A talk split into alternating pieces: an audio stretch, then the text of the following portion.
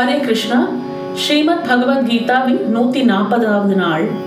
பகவத்கீதையின் 9வது அத்தியாயம் ராஜவித்யா ராஜகுஹ்ய யோகம் என்பதை சிந்தித்துக் கொண்டு வருகின்றோம். சென்றைய தொகுப்பில் 28 ஸ்லோகம் இந்த அத்தியாயத்தில் நாம் பார்த்துள்ளோம். என்ன பார்த்தோம் சென்ற தொகுப்பில் என்றால், பகவான் சொல்கிறார், நீ எனக்கு ஒரு இலையை கொடு, அல்லது பூவை கொடு, இல்லை ஒரு பழத்தை கொடு, அதுவும் இல்லை என்றால் கொஞ்சம் தண்ணீர் கொடு, எதை கொடுத்தாலும் பக்தியோடு கொடு, சுத்தமான மனம் உள்ளவன் பக்தியோடு கொடுப்பதை நான் சாப்பிடுகிறேன். குந்தியின் மகனே, நீ செய்வதை, சாப்பிடுவதை, படைப்பதை, தானம் செய்வதை, தவம் செய்வதை, எதை செய்தாலும் சரி, அதை எனக்கு அர்ப்பணம் செய். அப்படி செய்தால் உனக்கு மங்களமும் இல்லை, அமங்கலமும் இல்லை. களங்கமற்ற மனம் உள்ளவனாய் என்னை சேர்ந்து முக்தி அடைவாய். இனி 29வது ஸ்லோகம். சமோஹம் சர்வபூதேஷு நமே த்வேஷோஸ்தி ந ப்ரியஹ யே பஜந்தி துமாம் பக்த்யா மயி தே தேஷு சாப்யஹம். அகம் என்றால் நான், சர்வபூதேஷு எல்லா உயிர்கள் இடத்தும் சமஹ சமமாய் இருக்கிறேன். மே எனக்கு, ந த்வேஷ்யஹ ந ப்ரியஹ அஸ்தி, அதாவது பகைவனும் இல்லை நண்பனும் இல்லை, எனக்கு யாரும் பகைவனும் இல்லை நண்பனும் இல்லை. ஏ யார், தூ ஆனால், மாம் என்னை, பக்தியா பக்தியோடு, பஜந்தி பஜிக்கிறார்களோ, தே அவர்கள், மயி என்னிடத்தில், அதாவது என்னிடத்திலும் அர்த்தம், அகம் அப்பி நானும், தேஷு அவர்களிடத்தில் அவர்பால் இருக்கிறேன். நான் எல்லா உயிர்களிடத்திலும் சமமாய் இருக்கிறேன். எனக்கு பகைவனும் இல்லை நண்பனும் இல்லை. ஆனால் என்னை பக்தியோடு பஜிக்கிறவர்கள் என்பால் உளர், நானும் அவர்பால் உளேன். இதான் இதுக்கு டிரான்ஸ்லேஷன். அதாவது நல்லது கெட்டது என்ற வேற்றுமை பாராட்டாது எல்லா பொருட்கள் மீதும் சூரிய வெளிச்சம் சமமாய் படுகிறது அல்லவா? அந்த வெளிச்சத்தை பயன்படுத்தி கொள்ளுதல் என்பது அந்தந்த பொருள்களின் இயல்பை பொறுத்ததாகும். சூரிய வெளிச்சம் எல்லாத்துமேலையும் பொதுவாக விழுகிறது. அது எந்த இடத்தில் விழுகிறதோ, எது மேல விழுகிறதோ, அந்த வெளிச்சத்தை பயன்படுத்தி கொள்வது என்பது அந்தந்த பொருளின் இயல்பாகும். இப்ப கருமணல், வெண்மணல், கண்ணாடி ஆகிய இவை யாவும் ஒரு பொருளின் வெவ்வேறு தோற்றங்கள். சூரிய வெளிச்சம் இவைகளின் மீது ஒரே விதமாக தான் படுகிறது. ஆனால் சூரியனுடைய சாநித்தியத்தை கண்ணாடியில் காண்பது போல வெண்மணலில் காண முடியாது இல்லையா? வெண்மணலில் காண்பது போன்று கருமணலில் காண முடியாது. அதாவது ஈஸ்வர சாநித்தியம் ஓரளவு அது போன்றதுதான். சூரியன் மணலுக்கு வெகு தூரத்தில் இருக்கிறான், ஆனால் ஈஸ்வரன் ஜீவனுக்கு புறம்பாய் இல்லை, ஜீவனுக்குள்ளே இருக்கிறான். தீப்பற்றி எரியும் தன்மை மரமெங்கும் வியாபகமாக தான் இருக்கிறது. பச்சை மரத்திலும் அந்த இயல்பு மறைந்துள்ளது. ஆனால் அந்த பச்சை மரம் தீப்பற்றி எரிய வேண்டும் என்றால் அது உலர வேண்டும். பிறகு தொடர்ந்து உராய்வதால் அல்லது தீயோடு தொடர்பு வைப்பதால் மரக்கட்டை பற்றி எரிகிறது. இதே போல்தான் நமக்கும். அதாவது பச்சை மரமாக இருக்கும்போது நம்ம கண்டதே காட்சி கொண்டதே கோலம்ங்கிற வாழ்க்கையில் இருக்கிறோம். ஆனால் லைஃப்ல அடிபட்டு ஒரு மெச்சூரிட்டி வர வர அது நம்ம எப்படி இந்த மரம் உலர்ந்து போகிறதோ அந்த மாதிரி வாழ்க்கைனா என்ன அப்படிங்கிற அந்த விஸ்டம் வரும்போது நாம் இறைவனோட சம்பந்தம் வைத்து கொள்ள ஆசைப்படுகிறோம்.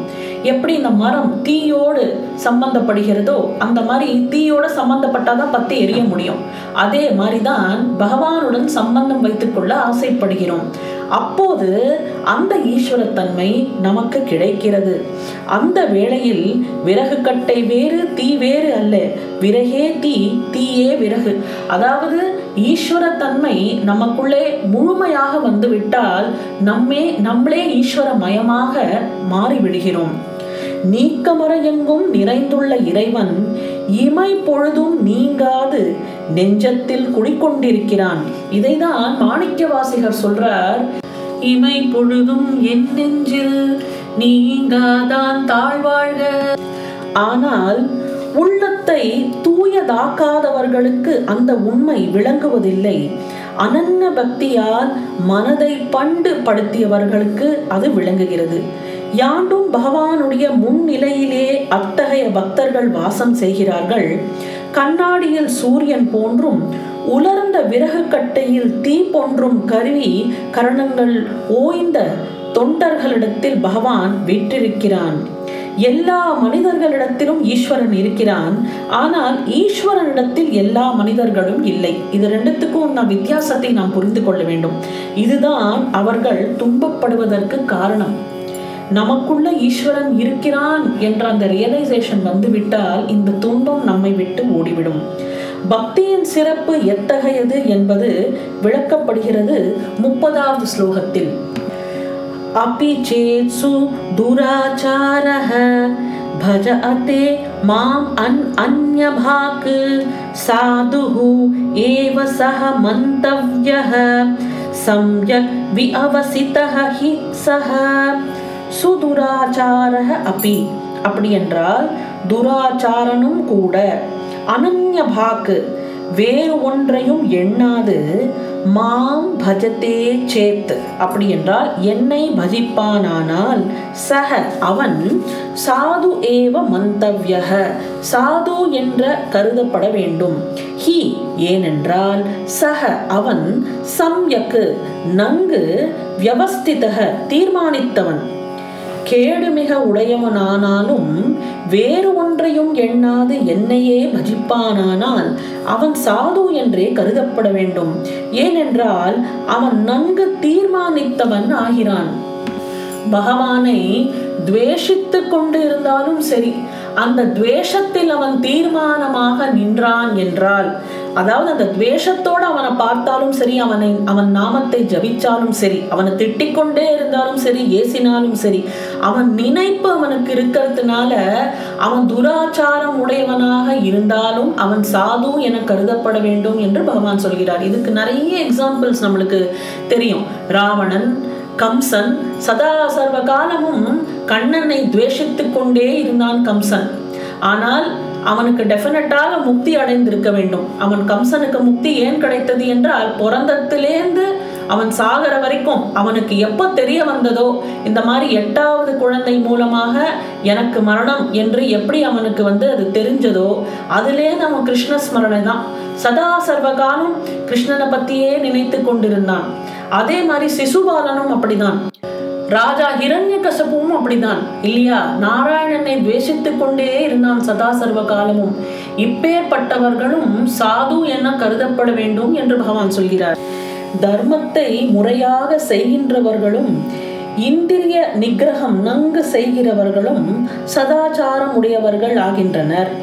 கொலை, களவு முதலிய பாவ செயலை செய்கின்றவர்கள் மனம் அடங்காமல் இருக்கிறது இல்லையா, இந்திரியங்கள் வழியாக விஷயங்களில் மூழ்கி இருப்பவர் துராச்சாரம் உடையவர் ஆகின்றனர்.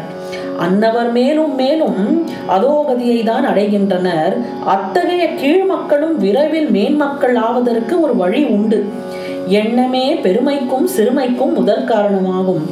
இடையராது இறைவனிடத்தில் பக்தி பண்ண வேண்டும் என்ற எண்ணம் வலுக்கும் போது முன்பு பாவ செயல்களை பற்றியும் கீழான விஷய போகங்களை பற்றியும் எண்ணிய எண்ணங்கள் அடிபடுகின்றன. ஒன்று துவேஷித்து கொண்டே நாம் இறைவனை அடைந்து விடலாம், இல்லை இந்த மாதிரி இறைவனை அடையணுங்கிற அந்த எண்ணம் வந்தபோது முன்னாடி செஞ்ச பாவங்கள்லாம் முள்ள முள்ள நம்மளை விட்டு அகன்றுவிடும். பகவானை பற்றிய நல்ல எண்ணம் ஒன்றே பாக்கி இருக்கிறது. சுடர் வெளிச்சம் உள்ள வீட்டுக்குள் திருடன் நுழைய முடியாது. அதுபோன்று பகவத் சிந்தனை உள்ள மனதில் துராச்சாரத்துக்கு ஏதுவான எண்ணங்களுக்கு இடமே இல்லை. நற்செயலுக்கும் நல்ல இயல்புக்கும் வித்தாவதுதான் நல்ல எண்ணம். ஆக இடையராது இறைவனை பஜித்து தீர்மானம் செய்கிற அளவில் கேடுடைய ஒருவன் சாதுவாகிறான். சிறப்பு அனைத்தும் அதனிலிருந்து வருமாதலால் அவனுக்கு நன்கு தீர்மானித்தவன் அவன் ஆகிறான். எந்த ஒரு கொள்கை எடுத்துட்டாலும் சரி அதில் உறுதியாக இருக்க வேண்டும். பாதி நேரம் நம்மளுக்கு கொஞ்ச நேரத்துக்கு உறுதி இருக்க, அப்புறம் அந்த உறுதி போயிடுறது. அது இல்லாம சிக்கென்று பிடித்தேன் அப்படின்னு சொல்றார். அந்த மாதிரி அந்த திருவடியை வந்து சிக்கென்று பிடித்து கொள்ள வேண்டும். எல்லாவற்றையும் பரித்தியாகம் செய்துவிட்டு ஈஸ்வரனுடைய பாதார விந்தங்களில் சேர வேண்டும் என்று செய்யும் உபதேசங்களை உலக பற்றுள்ளவர்கள் கேட்க மாட்டார்கள். இதை நம்ம வந்து இந்த மாதிரி நிறைய பேர்கிட்ட சொல்லியிருந்தோம்னா இவங்களுக்கு என்னமோ ஆயிடுத்து, எப்ப பாரு இவங்க இப்படிதான் பேசுறாங்கன்னு நம்மளை பத்தி கொஞ்சம் பரியாசம் பண்ணுவார்கள். பரவாயில்லை, இதையெல்லாம் கொஞ்சம் கூட பொருட்படுத்தாமல் எத்தனையோ மகான்கள் இந்த கலியுகத்தில் நாம சங்கீர்த்தனமே நமக்கு வந்து ஏற்ற வழியாகும் என்று நிறைய பேர் பிரச்சாரம் பண்ணியிருக்கிறார்கள். நித்யானந்த சுவாமிகள், கௌரங்க சுவாமிகள், இந்த மாதிரி இந்த கலியுகத்துக்கு வந்து ஹரே கிருஷ்ண மகாமந்திராவை கொடுத்து இதை சதா ஜபித்து கொண்டே இருக்க வேண்டும், இந்த கலியுகத்துக்கு இது ஒண்ணுதான் நம்மளை காப்பாற்றும், நிறைய பேர் பிரச்சாரம் பண்ணி கொண்டுதான் இருக்கிறார்கள். எத்தனை பிறவிக்கு பிறகு சாதகன் சாது ஆகிறான் என்ற கேள்வி நம் மனதில் எழலாம். அதற்கு விடையாக வருகிறது 31வது ஸ்லோகம். க்ஷிப்ரம் பவதி தர்மாத்மா சாஸ்வத் சாந்திம் நிகச்சதி கௌந்தேய பிரதிஜானீஹி நமே பக்தஹ ப்ரணஷ்யதி. க்ஷிப்ரம் அப்படி என்றால் விரைவில், தர்ம ஆத்மா பவதி தர்மாத்மா ஆகிறான், சாஸ்வத அப்படின்னா நித்திய, சாந்திம் சாந்தியை, நிகச்சதி அடைகிறான், கௌந்தேய குந்தியன் புதல்வா, மே என்னுடைய, பக்தஹ பக்தன், ந பிரணஷ்யதி நாசம் அடைவதில்லை என்று பிரீத்திஜானிஹி அறிவுறுத்து, எல்லாருக்கும் சொல்லு அப்படின்னு சொல்றார். விரைவில் அவன் அறவாளன் ஆகிறான், நித்திய சாந்தியையும் அடைகிறான். குந்தியின் புதல்வா, என் பக்தன் நாசம் அடைவதில்லை என்று நன்கு அறிவுறுத்துக. என்னுடைய பக்தன் விரைவிலேயே தர்மாத்மாவாக ஆகிறான். அவனுக்கு ரொம்ப நாள் ஆகிறது இல்லை. பகவான் நம் மனதில் வந்துவிட்டால் விரைவிலேயே அவன் தர்ம ஆத்மாவாக ஆகிறான், நிலையான அமைதியை அடைகிறான். அவன் வாழ்க்கையில எத்தனையோ பிரச்சனை இருக்கலாம், ஆனாலும் அந்த பிரச்சனையினால் அவன் பாதிக்கப்படாமல் இருப்பான், நிலையான அமைதியை அடைகிறான்.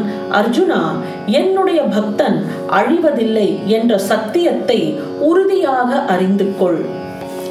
வால்மீகி, கண்ணப்பர், என் அருணகிரிநாதர், இந்த மாதிரி எத்தனையோ மகான்கள் முதலில் துராச்சாரம் உடையவர்களாக இருந்தார்கள். ஏனென்றால் மேலோர்களால் ஆமோதிக்கப்படாத வாழ்க்கை முறை அவர்களிடத்தில் இருந்தது. பகவத் பக்தியில் அவர்கள் மனம் திரும்பியது. அப்புறம் என்னாச்சு? அதே பிறவியில் அதிவிரைவில் அவர்களது வாழ்க்கை மாறியது இல்லையா? அறச்செயலுக்கு அவர்கள் இருப்பிடம் ஆனார்கள். யோசிச்சு பாருங்க, வால்மீகி, கண்ணப்பர், மற்றும் எனக்கு இப்போ சட்டென நினைவுக்கு வருதுன்னா அருணகிரிநாதர். முன்பு அறிந்திராத நித்திய சாந்தியையும் அவர்களுக்கு உண்டாயிற்று. அவர்கள் கேடு அனைத்தும் நீங்க பெற்று நலம் அனைத்தும் அடைந்தார்கள். கண்ணனிடத்தில் மாறாக பக்தி பூண்டு வாழ்ந்தவர்கள் பாண்டவர்கள். அவர்கள் ராஜ்யத்தை இழந்தார்கள். ஆபத்துக்கள் பலவும் அவர்களுக்கு நேர்ந்தது. கஷ்டத்துக்கு மேல் கஷ்டம் வந்தது. வனவாசத்தில் படாத பாடுபட்டனர். ஆனால் பக்தியை மட்டும் அவர்கள் கைவிடவில்லை. இதைதான் நாம் செய்ய வேண்டும். அதாவது இதெல்லாம் நம்மளுக்கு ஒரு விதமான லெசன்ஸ். பகவானிடம் பக்தி வந்து விட்டது என்றால் வாழ்க்கையில இருக்கிற பிரச்சனை எல்லாம் போய்விடும்ங்கிறதுல அவங்கவங்க வினையை அனுபவித்தே ஆக வேண்டும். அந்த கர்மாவை நாம் அனுபவித்தே ஆக வேண்டும்.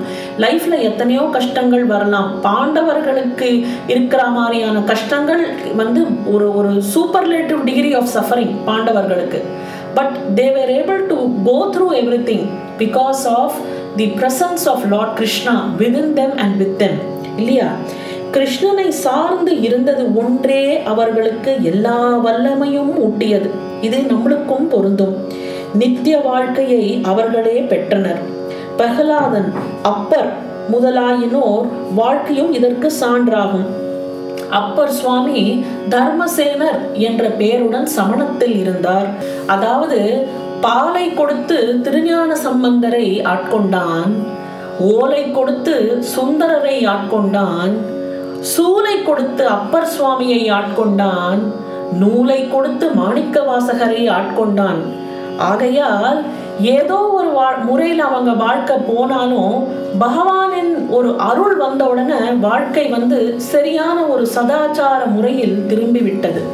பக்தர்களுக்கு அழிவு இல்லை என்பதை பக்தர்களுடைய வாழ்க்கையே விளம்பரம் செய்கிறது. கடைத்தரமான பாபிகளும் கடைத்தேற முடியும் என்று சொல்லியான பிறகு இதற்கு அருணகிரிநாதரின் வாழ்க்கை ஒரு சான்றாகும். ஒரு மோசமான வாழ்க்கை முறையில் இருந்தவர் போர் இந்த வாழ்க்கை இப்படி ஒரு ஈனப்புறவியாக நான் வாழ்வதற்கு செத்து ஒழியலாம் என்று கோபுரத்தில் இருந்து குதித்து தற்கொலை செய்து கொண்ட போது அந்த முயற்சியில் ஈடுபடும் போது முருகன் வந்து ஆட்கொண்டான்.